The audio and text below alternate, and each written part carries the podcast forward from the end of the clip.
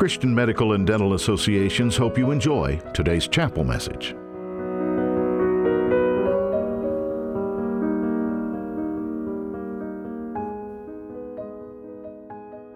The topic that I have chosen for today, I actually had picked before this diagnosis hit me. So I've obviously kind of weighed in and dealing with this a slightly different way, but I had chosen this maybe 3 or 4 weeks ago, and it's even though I've entitled it "The Marks of the Wise Person," I need to first of all make clear that this is not from me. I actually got the basic outline from Tim Keller.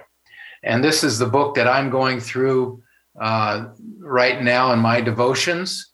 And he just does a terrific job. Last year, I went through a similar book on where he dealt with the Psalms on a daily basis. And this year, I'm going through Proverbs. So that's the basis of the talk I want to give today. And really what we find is that there are 6 marks of wisdom, and they are all alluded to in the 3rd chapter of Proverbs. And so the first one is the, in verse 5, it says, "Trust in the Lord with all of your heart and do not lean on your own understanding." That's so critical. That's verse 5 in that. And of course, if you know me in my past talks, I have typically made a practice of trying to drill into the word. So the first mark of wisdom is found in those who trust in the Lord. And the term trust is actually in Hebrew is a term called batak, I think is how you pronounce it. And it's a verb. It's an ongoing action. And for many years, I and my family attended a church where the pastor would regularly, almost weekly, give an evangelistic message. And so he most commonly talked about this trust as the initial trust that we have in Jesus, which of course is very important. And that we place our faith in him and his death on the cross as penalty for our sins. But what I found is that he didn't often emphasize the fact that trust is an ongoing action. It's something that needs to happen on an ongoing basis with all of us. And it's interesting to learn, too, that the word is derived from when people would be conquered, or the Hebrews would conquer somebody else, they would have they would throw themselves down on their face before the conqueror, and they would submit to them. And they're actually literally placing their trust in that leader. And what Proverbs is telling us to do is that is the attitude that we should have with our Lord, that when we talk about trusting, we're talking about throwing ourselves down before them in a way to that is an absolute form of trust. It's an ongoing, active submission of our lives to the Lord. And, you know, I think early on in my walk with the Lord, I had a difficulty getting the difference between what we hear about believe and what really constituted as true belief in the Lord. And it really does revolve around the word trust. And my brother was a police officer for many years in the city that we grew up in. And I remember vividly talking to him one time as he was getting ready to go to work, because we had been over for dinner and he happened to be on the night shift at that time. And as he was getting ready, he put on a bulletproof vest. And I realized, and I've used this illustration before, that you know, it's one thing to believe that a bulletproof vest will stop a bullet. But it's a very different thing to actually put on the bulletproof vest and have someone take a shot at you. That's when you trust. And that really is, to me, one of the best pictures for what we do in our relationship with the Lord. We don't just believe that he is the Son of God or that he died for our sins on the cross. We literally place our lives into his hands and put him in complete control of everything, and thus our trust in him. So it is a dying to ourselves. And I think this is really what it means when Jesus says that we, if anyone would come after me, in Matthew 16:24, he says, let him take up his cross and follow me. And it's a dying to ourselves. It is a full trust in the Lord, in that he is in control of our lives. So that is the first mark of wisdom, is when we have completely trusted in the Lord and given our lives to him. The second is found and alluded to in this one, and that is in this verse, in all your ways acknowledge him, and he will make your paths straight. In other words, the second mark of wisdom is that we trust, not just trust in the Lord, but trust in the Lord with all of our life entirely. And I think probably the best way to approach this is to really talk about our, what would it look like? What would it feel like? And the best test, I think, in terms of whether or not we are trusting the Lord with our entire life is looking at our emotions, or I would say actually lack of certain emotions. If we are fully trusting the Lord with all aspects of our life, then we will rarely, if ever, experience anxiety. We should never really experience worry. And so if in our day-to-day walk with the Lord, we are regularly experiencing anxiety or worry or concern, and our thoughts keep going to something, one particular person or an aspect of our life, then really what's happening underneath is that we haven't fully trusted the Lord with all of our life. Because when we do that, and when we say to the Lord, Lord, I am yours completely, and we recognize, number two, that the Lord is absolutely, completely in control, then there is nothing to worry about. He's in control. He's looking out for what is best for us. There is no need to worry. There's no need to be anxious. And we would begin to then experience, or should experience, an ongoing peace, or as the Old Testament talks about, it's really a form of shalom, which is a complete resting, a complete feeling of contentment and rest in the Lord. So that's the second mark of wisdom. The third is alluded to in verses 7 to 8, where the writer of Proverbs says, do not be wise in your own eyes. Fear the Lord and turn away from evil. It will be healing to your flesh and refreshment to your bones. So in other words, the third mark of wisdom is to be open to advice from others. And I think this is even more explicitly mentioned in Proverbs 12, where the writer says, the way of a fool is right in his own eyes, but a wise man listens to advice. And I think that one of the greatest detriments to wisdom really is pride.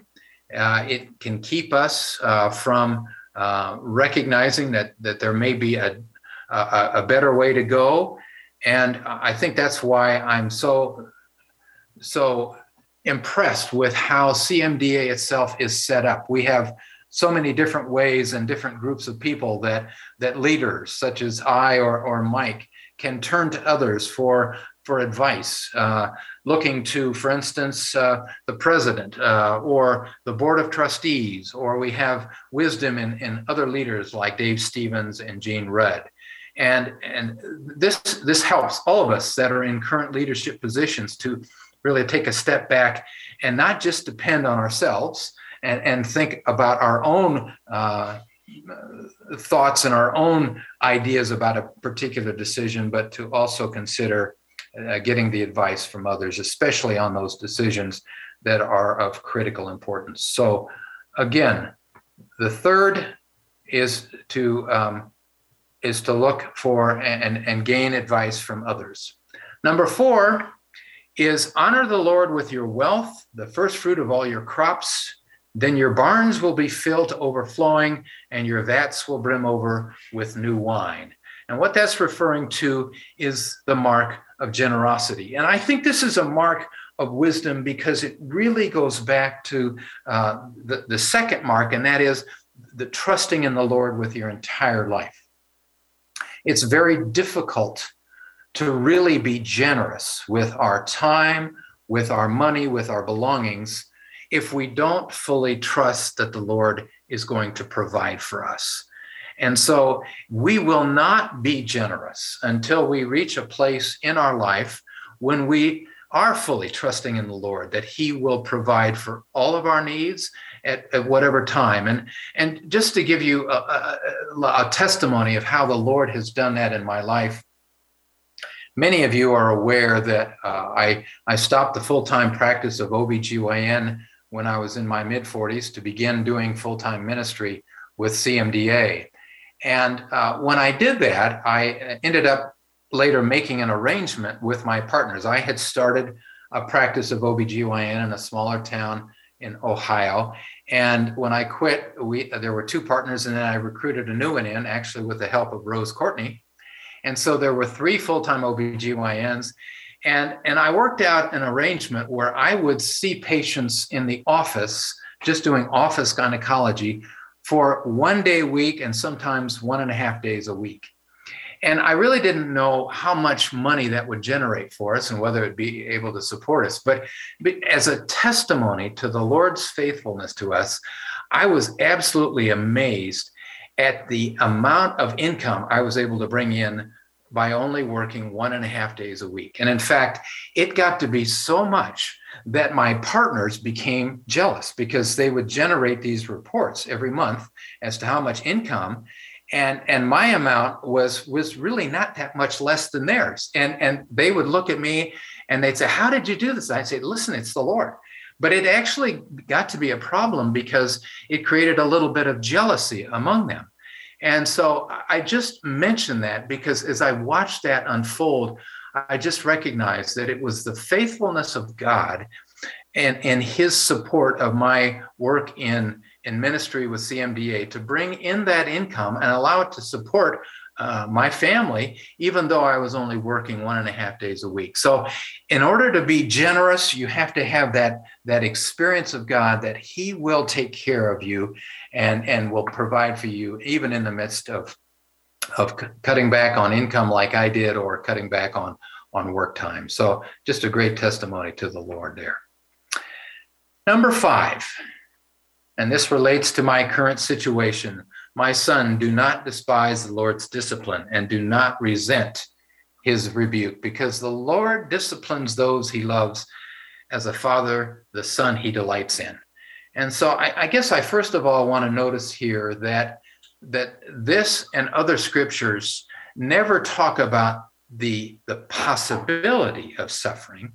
It's always in terms of the fact that eventually it will come. So the 5th mark of wisdom is the ability to suffer well when it does come. And we just have to remember that, and there are lots of different ways that we may be suffering. We may be suffering through the loss of a loved one or the illness of a loved one or the illness ourselves. And so the mark is not so much as avoiding suffering, because you can't do that. It's really, how are you going to deal with the suffering when it comes your way? And I've talked to many of you about this verse, which is one of my favorites in the New Testament, and certainly one of my favorites in James, where James just writes some amazing words. And he says, consider it pure joy, my brothers and sisters, whenever you face trials of many kinds, because you know that the testing of your faith produces perseverance, or other translations will say endurance. Let perseverance finish its work so that you may be mature and complete, not lacking anything. And so James is saying, you know, don't put a positive spin on it. Don't put on a smiley face when you don't feel it, but consider it pure joy when you face trials. And that's a hard concept to grasp. And I'm reminding myself of that right now. because it really gets to the point where we begin to move towards developing, I think, an eternal perspective. And this is a perspective, I really like the terminology of Randy Alcorn, who was one of the first to kind of develop it. But instead of just focusing our lives on ourselves and being concerned for our own comfort, that we really try and look around outside of ourselves. What is God doing? What is important to God? What is our place in this world, in this life? And also to think about the life that we have lying ahead of us. I mean, it's absolutely astounding. I don't think we have the words to describe what awaits us in heaven. And so the overall goal for God is to get us ready for that. And so that's why James says, consider it pure joy when you go into these times of testing or these trials, because God is going to be at work in you to accomplish great things. And so I'm trying to keep that in mind with the suffering that I'm going to be enduring with chemotherapy and all of this. And I'll ask you to pray for reminders on this on my part, but our goal is to try and suffer well. And then lastly, the sixth mark of wisdom is found here in verses 27 to 28, where the writer says, do not withhold good from those to whom it is due when it is in your power to act. Do not say to your neighbor, come back tomorrow and I'll give it to you, when you already have it with you today. So the sixth mark is a concern for justice. We're not talking about, of course, the current fad of social justice that is looking to increase the equality with sexual minorities, for instance. When we're talking about biblical justice, we're really talking about involving four different groups of people that were always on God's heart all the way through the Old Testament. And that is those who are orphans or don't have really good parents. Second is those who are widows or are alone, the poor, and then the refugees. And so I think it's important for us, and I know that CMDA has many different ministries to all four of those groups. It's one of the reasons I'm just so glad to be part of an organization like that. But I think it's also important for us each individually to periodically ask the question, Lord, what do you want me to do? Which one of those four categories, orphans, widows, poor, refugees, do you want me to somehow be engaged with in my personal ministry, or at least the ministry through my local church? And it's something for us all to keep in mind. So just to briefly wrap up, then, that these are the six marks of wisdom. It's first of all that it's somebody who trusts in the Lord. It's somebody who doesn't just believe, but has placed their life at the foot of the throne of the Lord Jesus Christ and lives their life that way. And they trust in the Lord, secondly, in all their ways and every part of their life. Thirdly, they're open to advice, especially in major decisions in their life, especially things like direction, when important decisions need to be made. They're looking for others, brothers and sisters in the Lord, that will help them to make the right decision. Fourthly, is they're generous, and they're generous because they have fully trusted in the Lord, and they recognize that the Lord will provide, and the Lord will use them as a conduit to bless others. Fifth, a mark of a wise person is somebody who is able to suffer well, somebody who is able to understand that behind the suffering, God is trying to accomplish something in your life. And that something is going to be to make you, as James says, more complete, closer to him, and able to have a more full eternal perspective. And lastly, the mark of somebody who is wise is someone who is concerned for justice, especially those that are perhaps not with the best parents, or are foster kids, those that are widows, those that are poor and struggling on the margins, and those that are refugees from another country. So Let me close this out in prayer, and then I do have a song that I'm hoping that I can get up for everybody, and we will do that and then have announcements. I'm trying to do too many things here at once, but let's go to the Lord together in prayer. Father God, I thank you for the wisdom that you give us in the scriptures. I thank you for the example, Lord Jesus, that you gave us in your life, and that you gave us through the apostles and other writers of the New Testament, through the empowering of your Holy Spirit. And I know that there are areas in each of these that I struggle with, and I know that those listening also struggle. I just pray, Father, that you, through your indwelling Holy Spirit, will let us see where we need to grow in wisdom, where we need to grow in our trust of you. I just pray that you will reveal the parts of our lives where we are not fully trusting in you. I pray that you will help us to see where we need to be more generous in our time and with our money, our finances. I pray that you will help us, all of us, to deal with the suffering that comes into our lives in a way that brings you glory and honor. And Father, I pray as well that you will reveal to us ways that you want us to be engaged more in the whole issue of justice, so that we can bring you the glory and the honor that you so richly deserve. And we ask that all in Jesus' name. Amen.